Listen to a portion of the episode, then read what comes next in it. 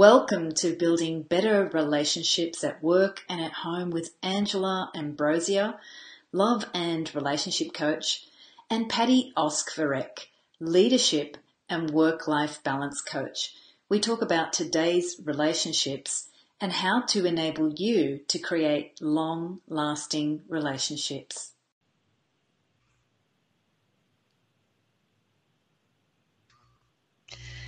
Welcome to Building Better Relationships with Angela and Patty.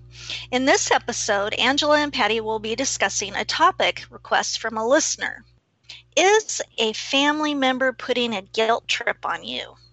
How to deal with it? Well, Angela, you're going to be the expert on this one since you're the love and relationship coach. All righty, let's get free of guilt. let's look at guilt. It is the inward process of beating yourself up through harsh thoughts. Nobody can put a guilt trip on you but you because these are your thoughts. Some of your thoughts could be I'm not going to make I'm not going to make them happy or do what they want. They are going to dislike me or leave me.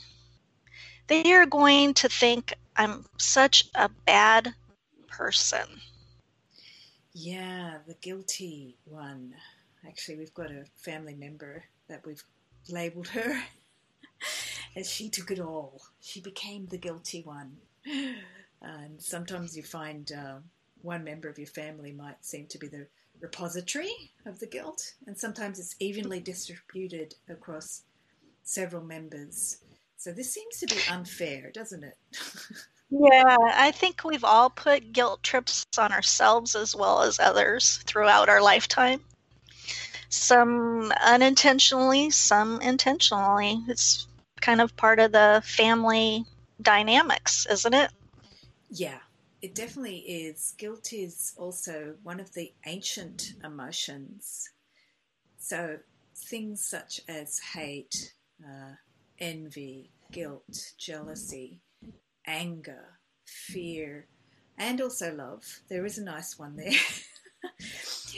um, the, the, the good old ugly ancient emotions are cyclical, so they've been around a long time, and that that's a good thing to keep in mind with guilt because when we look at families, you may notice certain guilt trips are handed down through generations. What comes to mind for me is the Japanese culture, and they would never call it a guilt trip. But if an ancestor knows that, for example, you're taking your own life or you're not honoring your family, you can feel ex- very intense guilt that you're not living up to the memory of your ancestors or your grandparents, living or deceased. So guilt can be handed down as well. So those harsh thoughts that you put on yourself, the guilt trip that you put on yourself, it can really feel like it's coming from your family. But ultimately, what we want to offer you today is a perspective where you see it as thoughts that you are actually able to assist. If you've got guilty thoughts, if you've got hurtful thoughts, harsh thoughts, how can you actually start to deal with those? Because you can't really change your family members. you're pretty much born into the family you're born with. Um, and one situation I wanted to share is an example of survivor's guilt. And during the COVID 19 experience, I saw a, a, sharing from an Italian man, somewhat in, in, in his 30s, and unfortunately, his father died of the virus. And he believes, oh. yeah, it's quite sad. He believes, he's not sure, but he believes that he transmitted the virus to his father. He was riding bikes in Milan, mm-hmm. and mm-hmm. that's how he thinks he got the virus.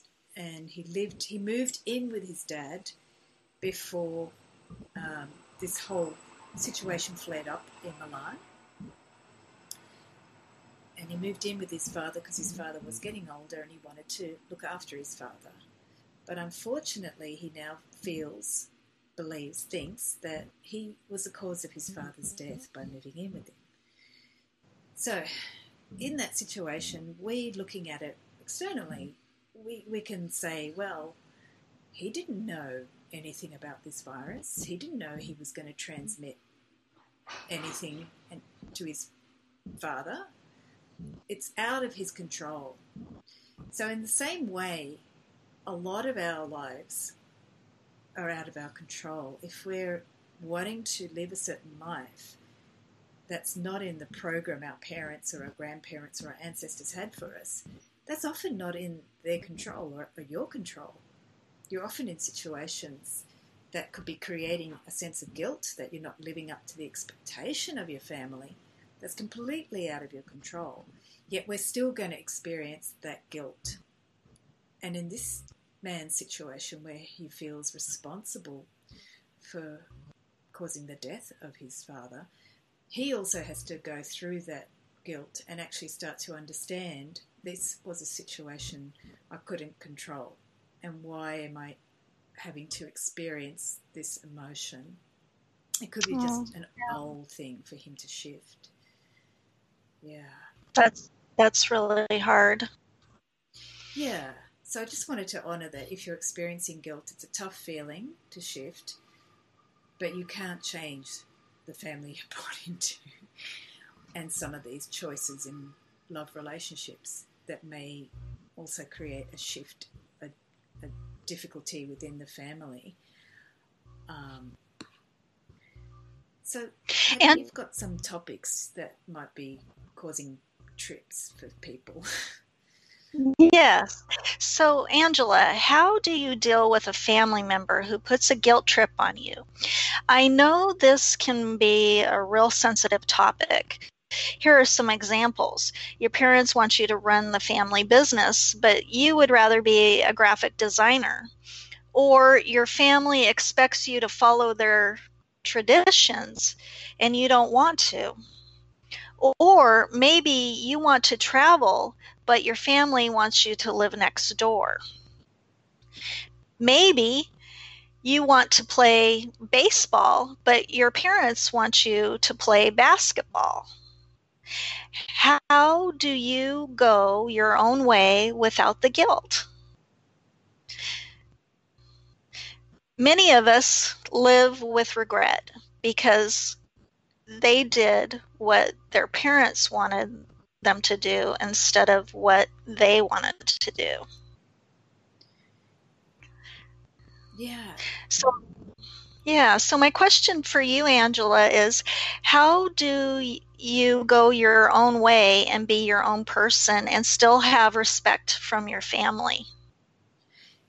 It's a really interesting question because it suggests that you lose respect by being your own person. And that's the central dynamic that really creates guilt. It's a fear of, I'm going to lose my family's opinion or value or esteem, estimation of me. I'm going to lose their appreciation of me and their respect. So the, the question is here can you be your own person and make your own and you make your family happy yes in my experience it's about 50-50 it's often you often will be your own person you're going to face conflict whether it's conflict from your family conflict from your society conflict with your school conflict with your peer group by being your own person there is going to be a challenge or a conflict or both.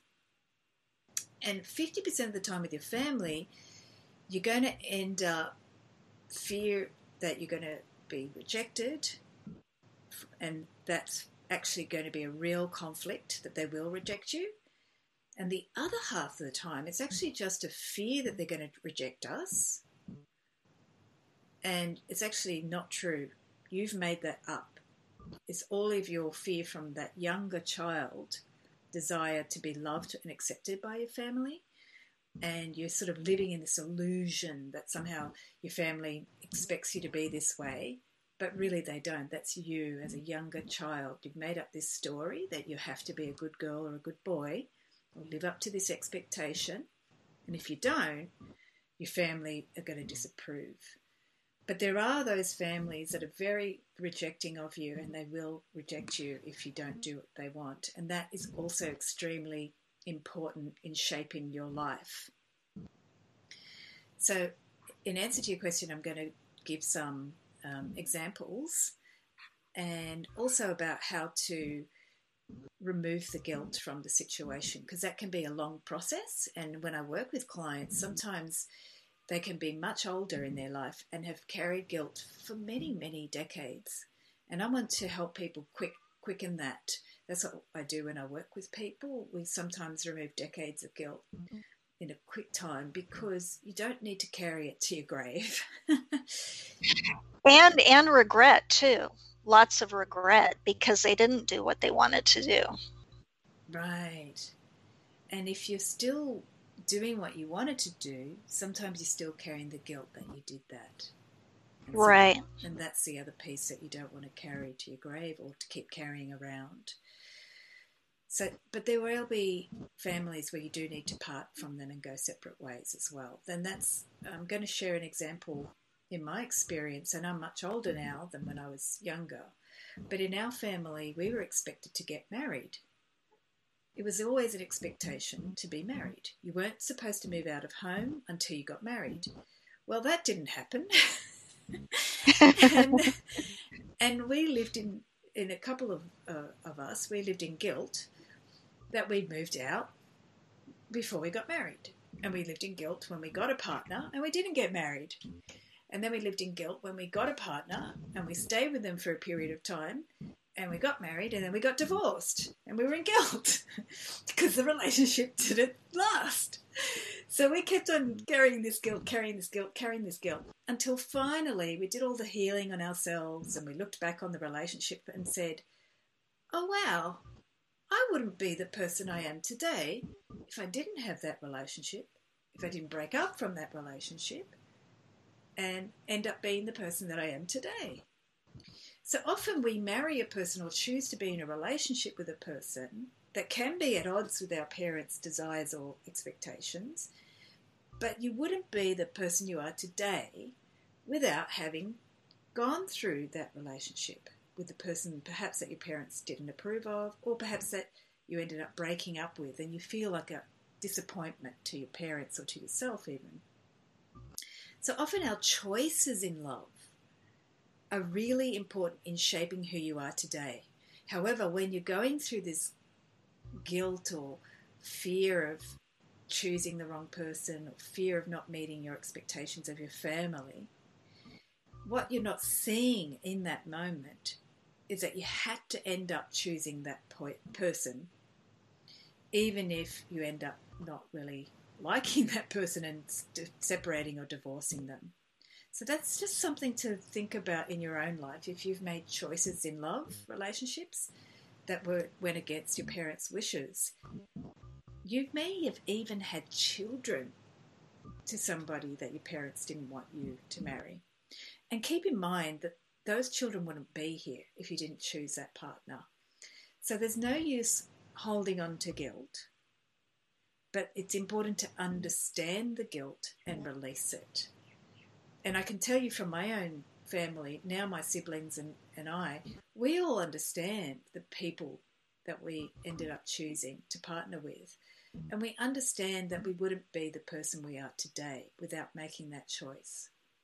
But we definitely and have, have that before. and having those experiences yeah. with that person. Yeah. Yeah. And having those beautiful children. Yeah. So that's the gift of some of the relationship choices you make even if they are not completely what you would hope they to be and and you may be having a sense of guilt that um, that you're not living up to your family's expectations or desires for you to be in a marriage the other piece that I learned mm. from not living up to my expectations about being partners was being single. Mm. Because I know a lot of people today feel guilty because they're not in a relationship.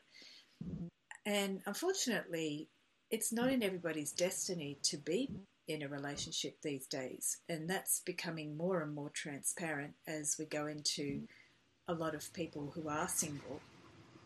So, to carry a sense of guilt about not being in a relationship, I invite you to start thinking about how can you start shifting that um, perception around the guilt. And the steps I'm going to share with you today are going to look at that um, in general, the, the steps I'm going to share with you are going to look at all guilt because underneath guilt is a fear of losing someone's appreciation or esteem of you, a fear of disappointing mm-hmm. others, and also an anger at not being the person that you want to be, or a fear of being the person that you want to be. You fear that if you really did choose to be who you wanted to be, that you would end up failing so I experienced this as a single person. I felt that I somehow failed because I wasn't married like my parents thought I should be. And as a single person, I felt a failure. And that can be a, a, a haunting sort of thing. It kind of carries around, and if you start to get older, it starts to linger.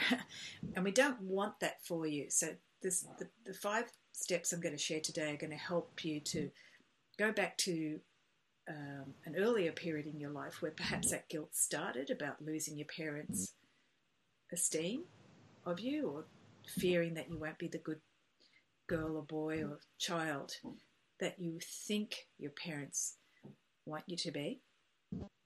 And that's where all of our guilt starts. It starts when we're very young children. And so you can apply this to guilt that you might feel in different situations um, and different trips that you go on. Um, so I wanted to go back to in these five steps the example that Patty you shared about uh, the example of wanting to be a graphic desire designer. See if I can get designer and desire mixed up. graphic desire. Ooh. hey, you know, um, be, being talented and creative like that is a desire, right? Exactly. It's a funny, and, and now I've got a whole new idea. A graphic desire could be a whole new industry.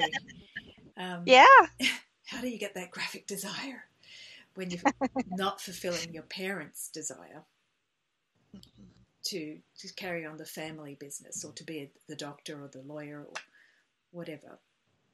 Yes. Uh, and keep in mind that the topic of our career these days, and we might get Patty to talk about this another time, but there's so many new careers that are opening up through the electronic world that we're stepping into. And your parents now may have no ideas about what could be the future.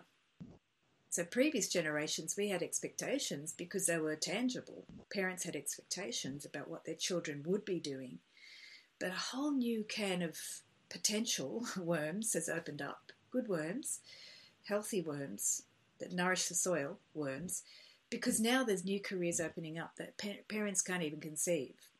So you still might have this situation where you think you should be getting a certain job or career, but that's going to be completely different in five years' time or ten years' time.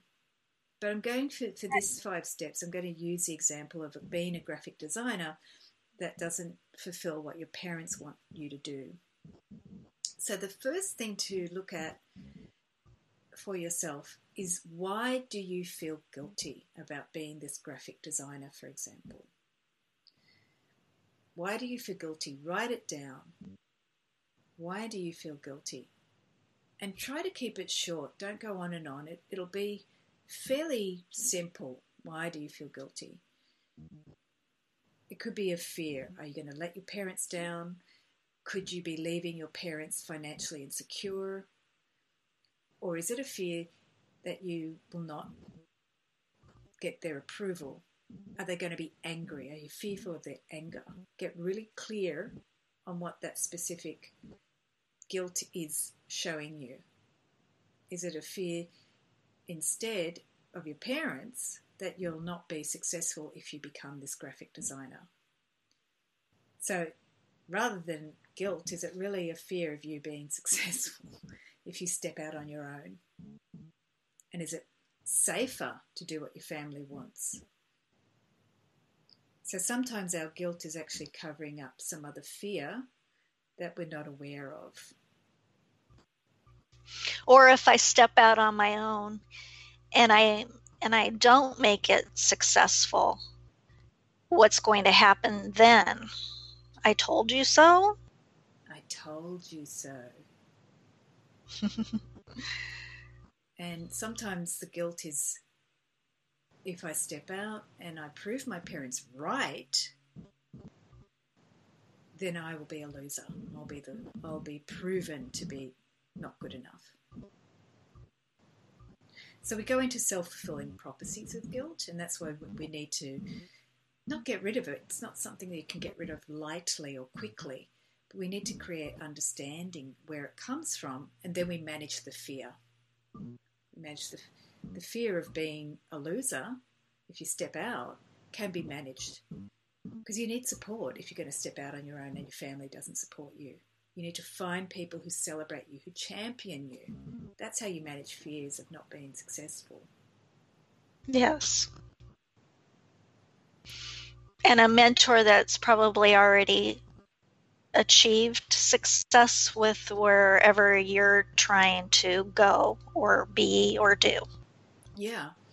And I worked with a group and I stepped out by myself because I certainly mm-hmm. stepped out into entrepreneurial world in a way that my father didn't. My father was a truck driver when he mm-hmm. first came to mm-hmm. Australia, so he was an entrepreneur and he didn't even speak the language. He was very fearless but also insecure and doing things that were quite stressful. Uh, when I stepped out as an entrepreneur, I, I found a group of mentors through Peak Potentials. They're no longer around, but they have reconvened on Facebook. I just found them mm. again on Facebook. And they taught us how to be a warrior and to, to celebrate. I'm just going to share some of their statements. For one of them, I am a warrior. I am willing to do what's hard. So they used a lot of affirmations such as that I am a warrior, I'm willing to do what's hard to combat the fear. Because the fear is going to be mm. there anyway, whether your family likes you or not. So you need to mm-hmm. have mentors or support groups or tools, affirmations to help manage the fear, if that's what the fear is pointing to towards, if that's what the, un, lies underneath the guilt, is a fear of being successful or that you won't be successful without your family's support. You need a tribe to support you. We're tribal animals. And these ancient emotions, the ones I mentioned before guilt, anger, fear they come from our tribal roots as a human species. So that's the first step. Just why do you feel guilty? and where what is the fear underneath the guilt. The next step too is then to ask yourself how has this guilt shown up in my family before? How has this guilt shown up in my family before? When do you first remember this guilt? So, for some of us, the memory will be a very clear early childhood memory. For some of you, it could be ancestral. I know mine was, partly about being married. And I can remember with the marriage situation, perhaps going to weddings and the expectations or things that were said about people when they weren't married or if they were divorced. Oh my God, if they were divorced, horrible things were said about them. So I, I would use that in the situation, your specific guilt. If you can trace it back to where you remember the, the earliest memories are better about where this guilt for you started from. So, any guilt that we have as an adult always starts when we're children. And as children, we create an image of what we think our parents want us to be. And then we spend the rest of our lives feeling guilty for not being that image. We think our parents want us to be this perfect little child, and we think that child should behave this way, and we get rewards from, from our parents, and we do behave good, and we get bad looks from our parents and we don't behave that way. So, as children, we create these images and they're often inaccurate. That's what I meant earlier. Often we spend our lives thinking our parents or families want us to be this way.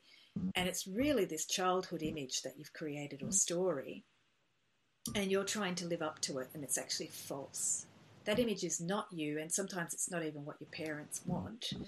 It's just some belief that you think you should be that way, and that can be quite challenging and basically impossible for any human being. So if you can get to that image of the, or the, where the guilt started, and that's what I do when I work with people around that specific guilt that they've got. We look at where their first memory is of where that started, and that's very that's the gold. That's the powerful way you can start to let go of the guilt, to transform it. So, as an adult, in the next step, we can look at changing the belief of the child. We can't do it as a child. You know, if you go back to the memory, the child really believes that they should be that good little girl or boy. And we can't change that because that's the belief. It's, it's cemented in that neurobiology and the emotional brain of the child.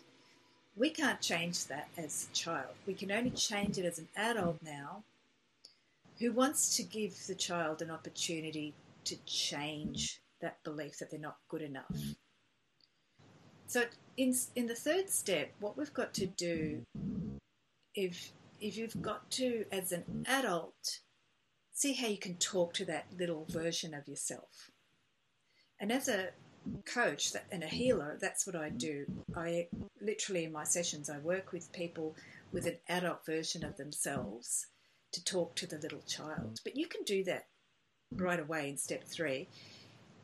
The, the most important piece is when Patty, you, you brought this question from the listener. The listener framed it like a relative or a family member is putting a guilt trip on me. Right. Yeah. And that's our tendency as adults, right? We tend to go, oh, they're putting that guilt trip on me.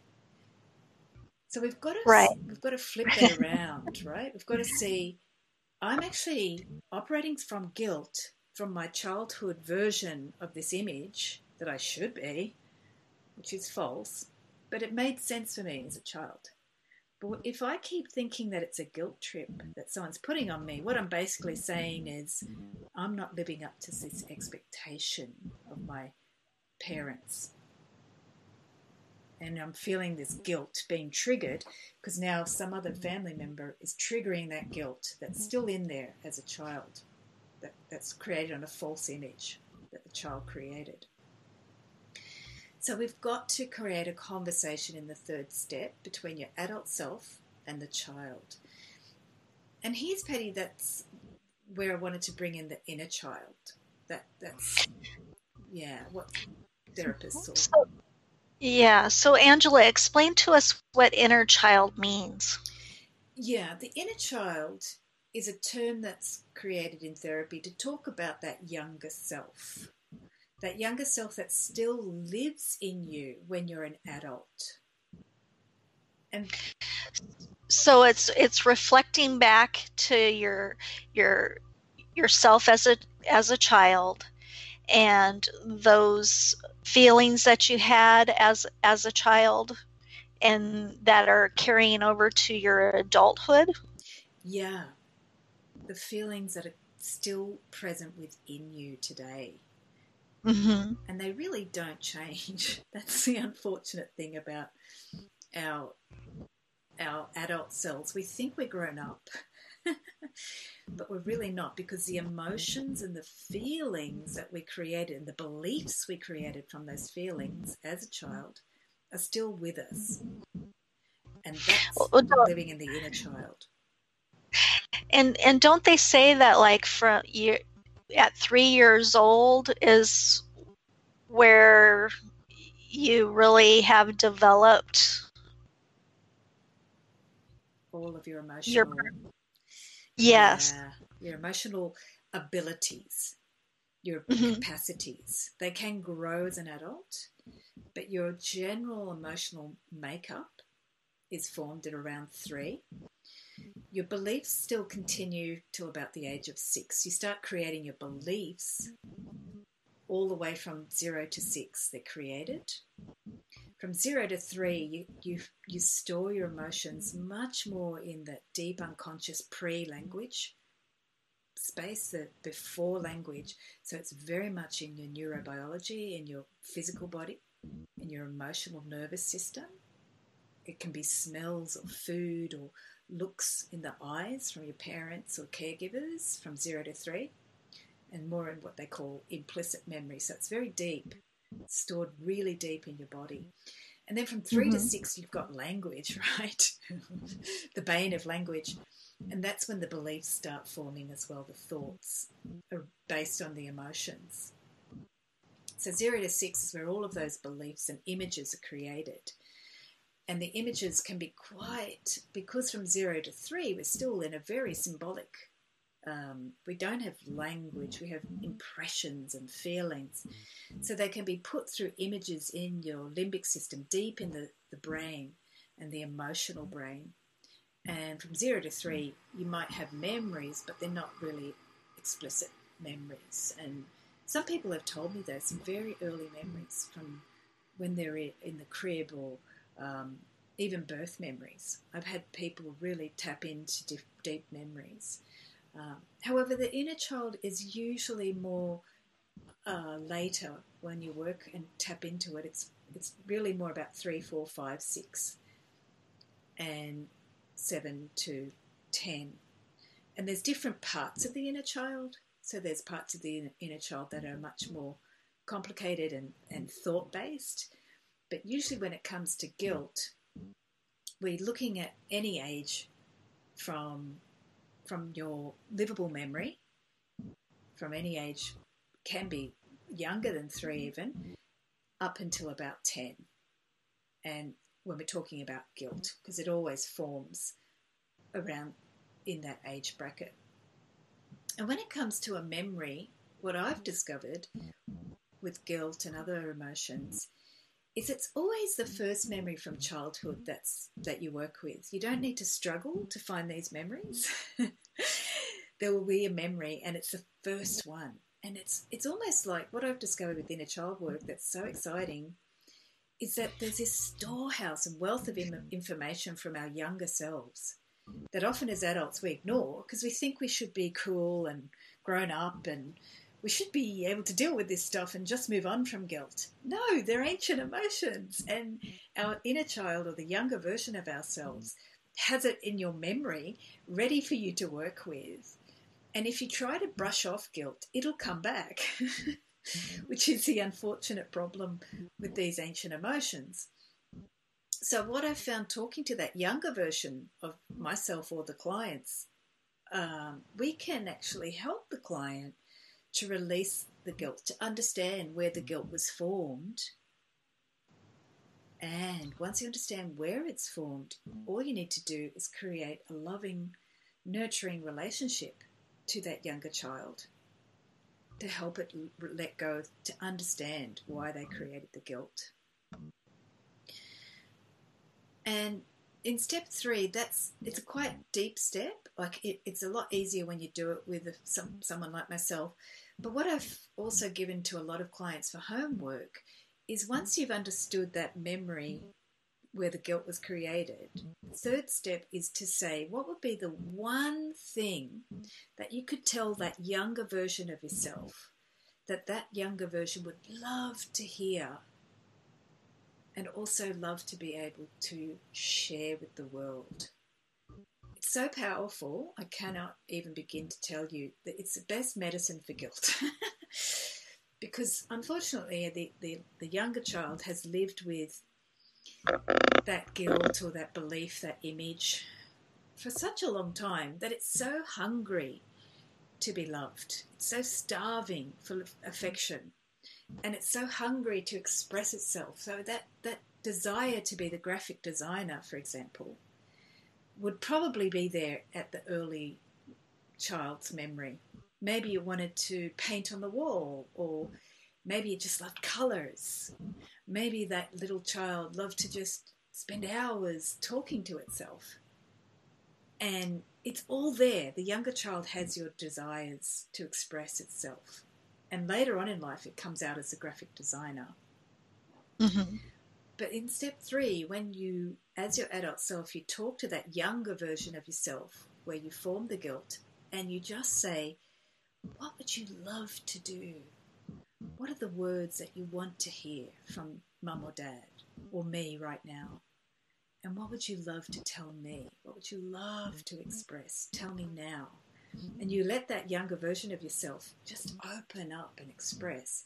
That's the gold in the sessions when I work with the clients, I hear these things that literally want to make me um, not cry because I'm happy. I, I can't express the feelings I get. It's almost like, oh, I've just tapped into something so precious. It's like uh, I've been watching Lord of the Rings, but I, um, the character in Lord of the Rings that's obsessed with the ring. He's like, "My precious, my precious." and, yeah. And, and you've you've got this gold, and and you just want to share and celebrate it with the person, and that's what we want in the third step to combat the guilt, to almost put the guilt to rest. We need something so powerful that it overwhelms the attachment to the guilt. Because many of us have been carrying the guilt for so long that we're so used to it, we need something so powerful. And the, the inner child, the younger version of yourself, has it, but we don't listen to that part of ourselves.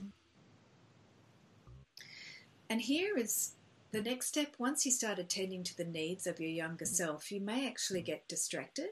You may go down tangents and you get into all this other areas that the child, because as children, we're so full of so many different ways of thinking and feeling. We're not focused like an adult. We're full of, we want to make you play and we want to waste time and we want to talk about things. We, we might get really distracted. So, as an adult, when you're relating to your younger self, you need to be really focused, like a parent would be.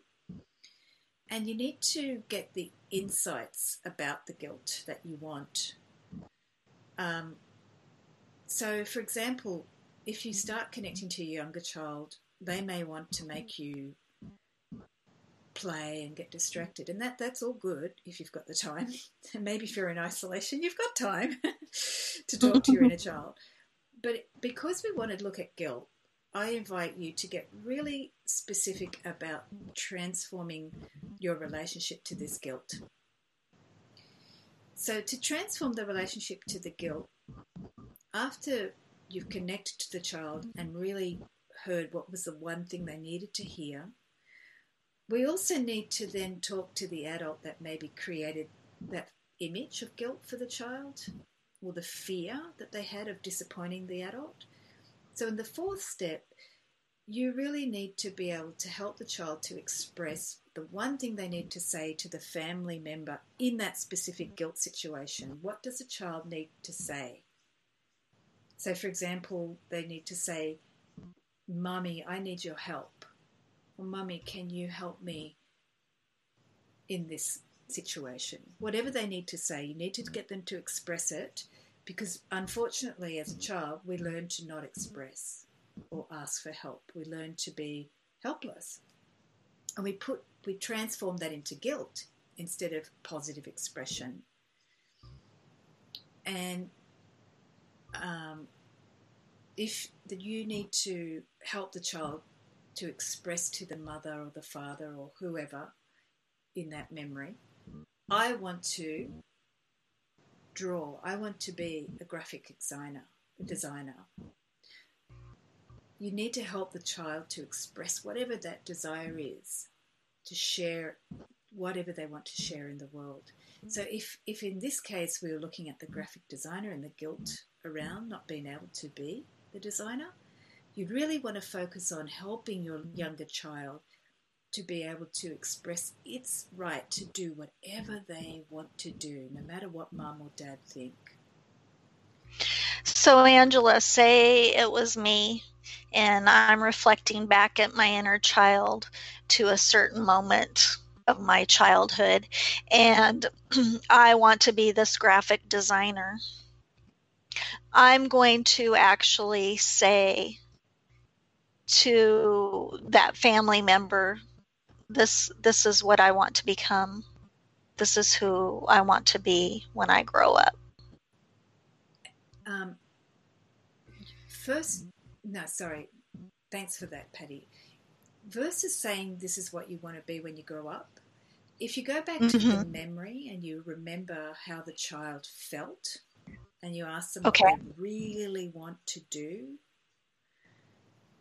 then the next step is to get them to express it to the person in the memory that where the guilt started.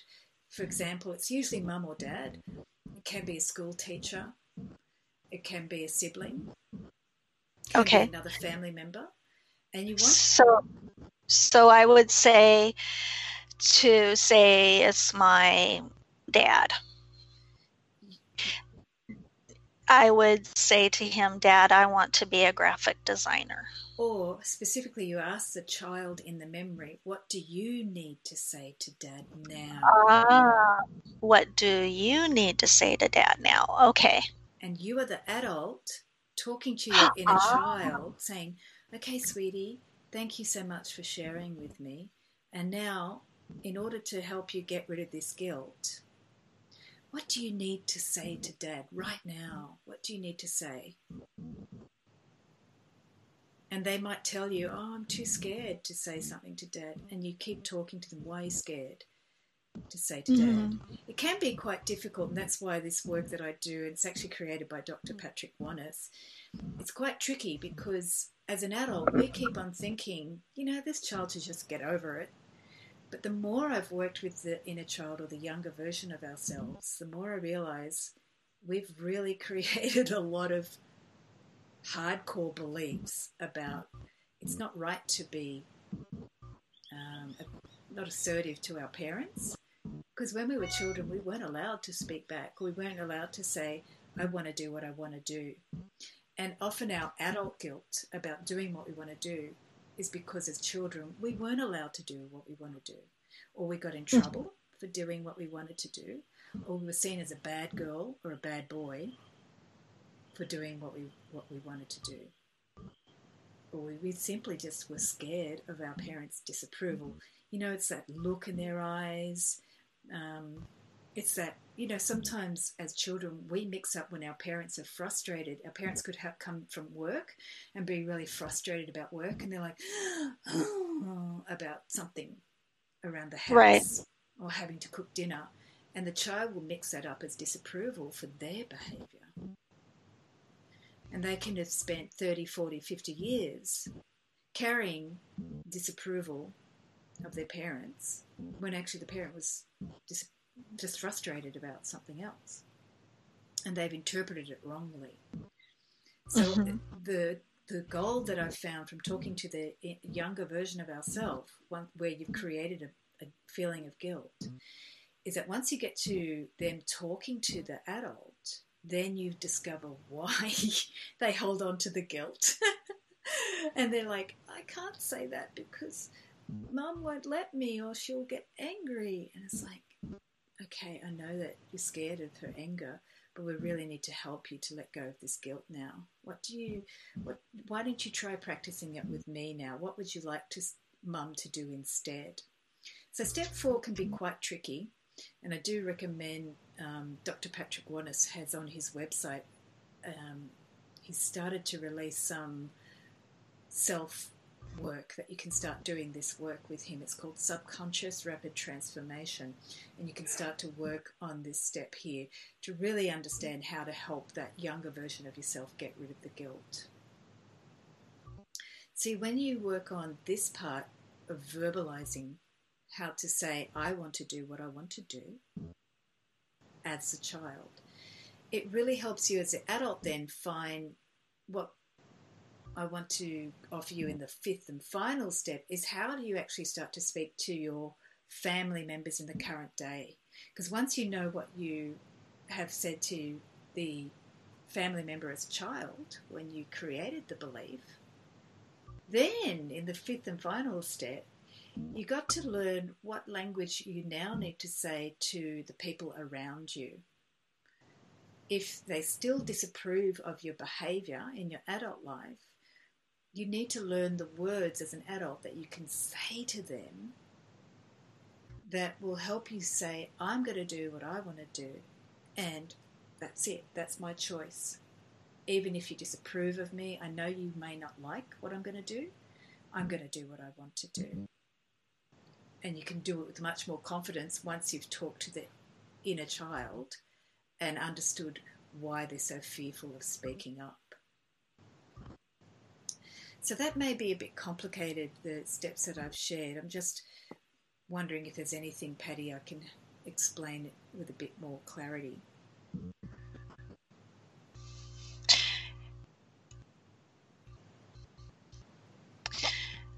The inner child, I can see going there and working through that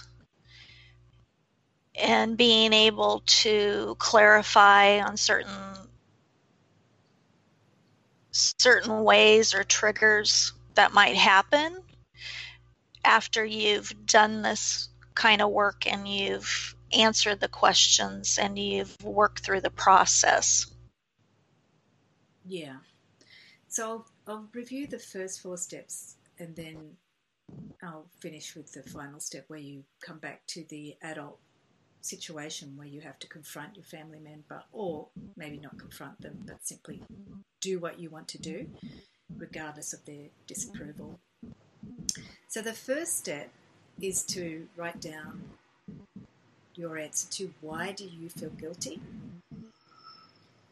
and discover what fears might be there underneath the guilt. What are you fearful of? The second step is to ask how has this guilt shown up in my family before? When do you first remember this guilt in yourself?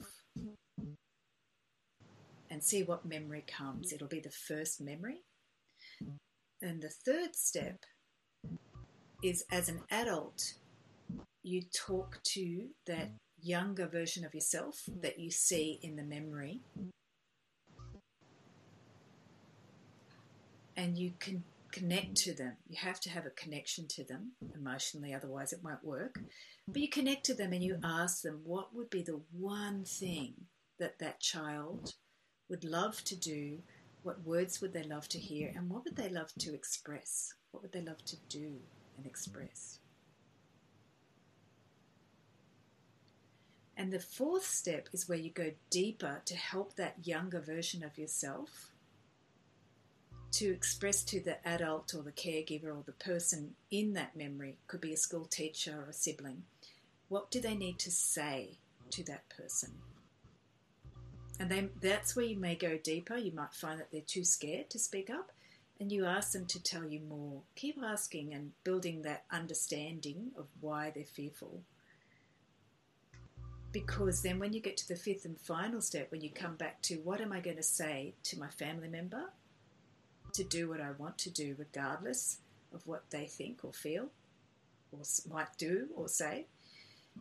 That's in the fifth step. You use the wisdom from your inner child about what they wanted to say, and you think about what can I say to my family member to tell them I'm going to do what I want to do, and I wish to continue the relationship, but if I can't continue a relationship, that's your choice. So, in the fifth and final step, you really have to find the words that you can say to the family member. And this step I've found sometimes with clients, we don't actually even talk to the family member, we simply take action. And if the family member then disapproves, we have the conversation with the family member. But the person, the client, has the confidence because they know from connecting to their younger self, they know what they need to say. They know that they've got the confidence that they did nothing wrong to go ahead with what they wanted to do, and there is no need to be guilty. And they also know that in order to follow their true heart's desire, they need to actually step forward and do what they want to do.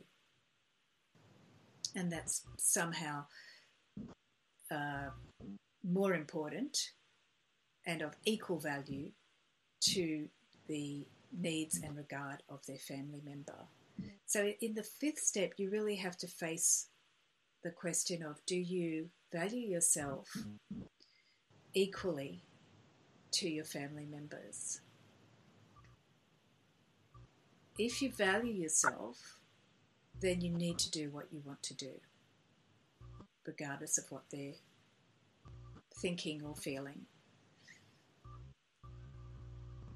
And if they do disapprove and you lose the relationship, which does happen sometimes, that relationship will come back. I've noticed with clients that sometimes you go ahead, regardless of what the family member may think, they disapprove, then they come back into your life anyway because they still want you, and you continue the relationship anyway, but you may have a period of separation and those periods of separation, both family members are still working on this difference of opinion or difference of perception of how you should be living. and ultimately, you get understanding, but they may not get understanding in the moment.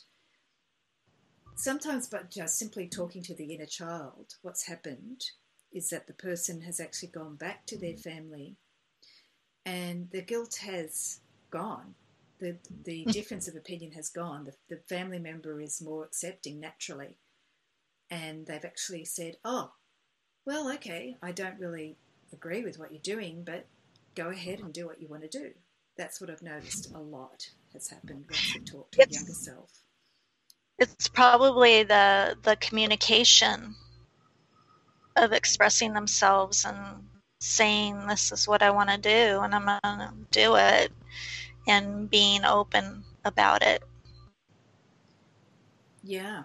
And once you actually express what you want to do, it's often what I've realized that half the time we actually live in fear of people's disapproval. It's not really true. They don't really care.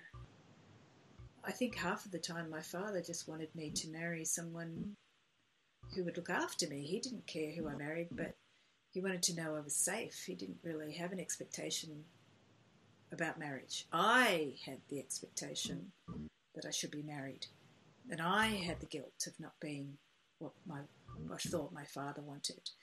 He had a very different perception, but I had programmed my guilt from early childhood about that. Mm-hmm.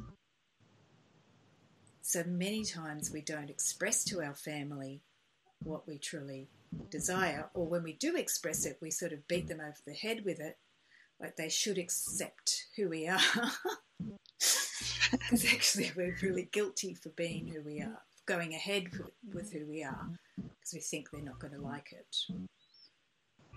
Right, and then sometimes when you sit down and talk about it, it's totally different than what you thought it was going to be. Yeah. Yeah. So I hope I haven't brought up more um, questions and answers this time. The five step process was very simplified from what I normally do. And if people have more questions, they can always put that in our Facebook group. And there are other ways to ask questions as well. Patty, can you share about the questions that people, the way people can ask us relationship questions? Yes. Angela and I do have a Facebook group. It's called Building Better Relationships at Home and at Work with Angela and Patty. You can ask us a relationship question in the Facebook group, or you can leave us a voicemail message on the Anchor podcast app. You can also email us, and we do have our email address in our show notes. Well, thank you, Angela, for sharing all of that wealth of knowledge and and those five questions that we can sit down and ask our inner child. I really learned a lot by this podcast, and I really appreciate that. Um, how you broke it down into steps for us. It was really good. I do have a question for you, Angela. Could you give us an update about your health mir- miracle? Oh, yes, just another miracle, miracles upon miracles. So I have been given the all clear from the doctor. Um, Yay! when they reviewed my scans. No cancer. Yes. Yes, that's awesome. And no blood clots. and no blood clots. That is so good. So that that is wonderful. So when when do you have another checkup, or is this all clear and you don't have to worry about it anymore? Well, it's a good question because uh, the doctors will worry because that's their job. So thank you, uh-huh. medical teams all over the world, for worrying about us. So that's their job to worry. I'm not worried, but their job is to worry. And they'll yeah. do that in about four months. And because of how serious my situation was, they they really need to do it about every four to six months. But it it will um, progressively get longer and longer the more that my results are positive. Then they worry over a longer distance of time or shorter, longer periods if that uh, makes any sense, how the medical system works. When yes. once you get the clear, yes. then they say, well, let's make it instead of six months, let's make it a year. Instead of a year, we'll do two years. So they're going to keep their eyes on me because hopefully we'll get a paper done on my case study as well, as my situation was a groundbreaking use of immunotherapy for um, post operative uterine cancer, which was very unusual and it was a success. So perhaps it can be a case study to assist other research to move forward to, for the use of immunotherapy for ovarian and uterine cancer. So let's look forward that's, to that. Yes, that's wonderful news. And thank you for sharing that. Oh, you're welcome. Very happy to share.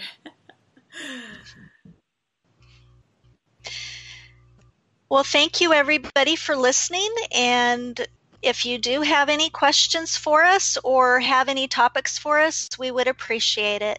And please help uh, hit the like button on any of the podcast episodes.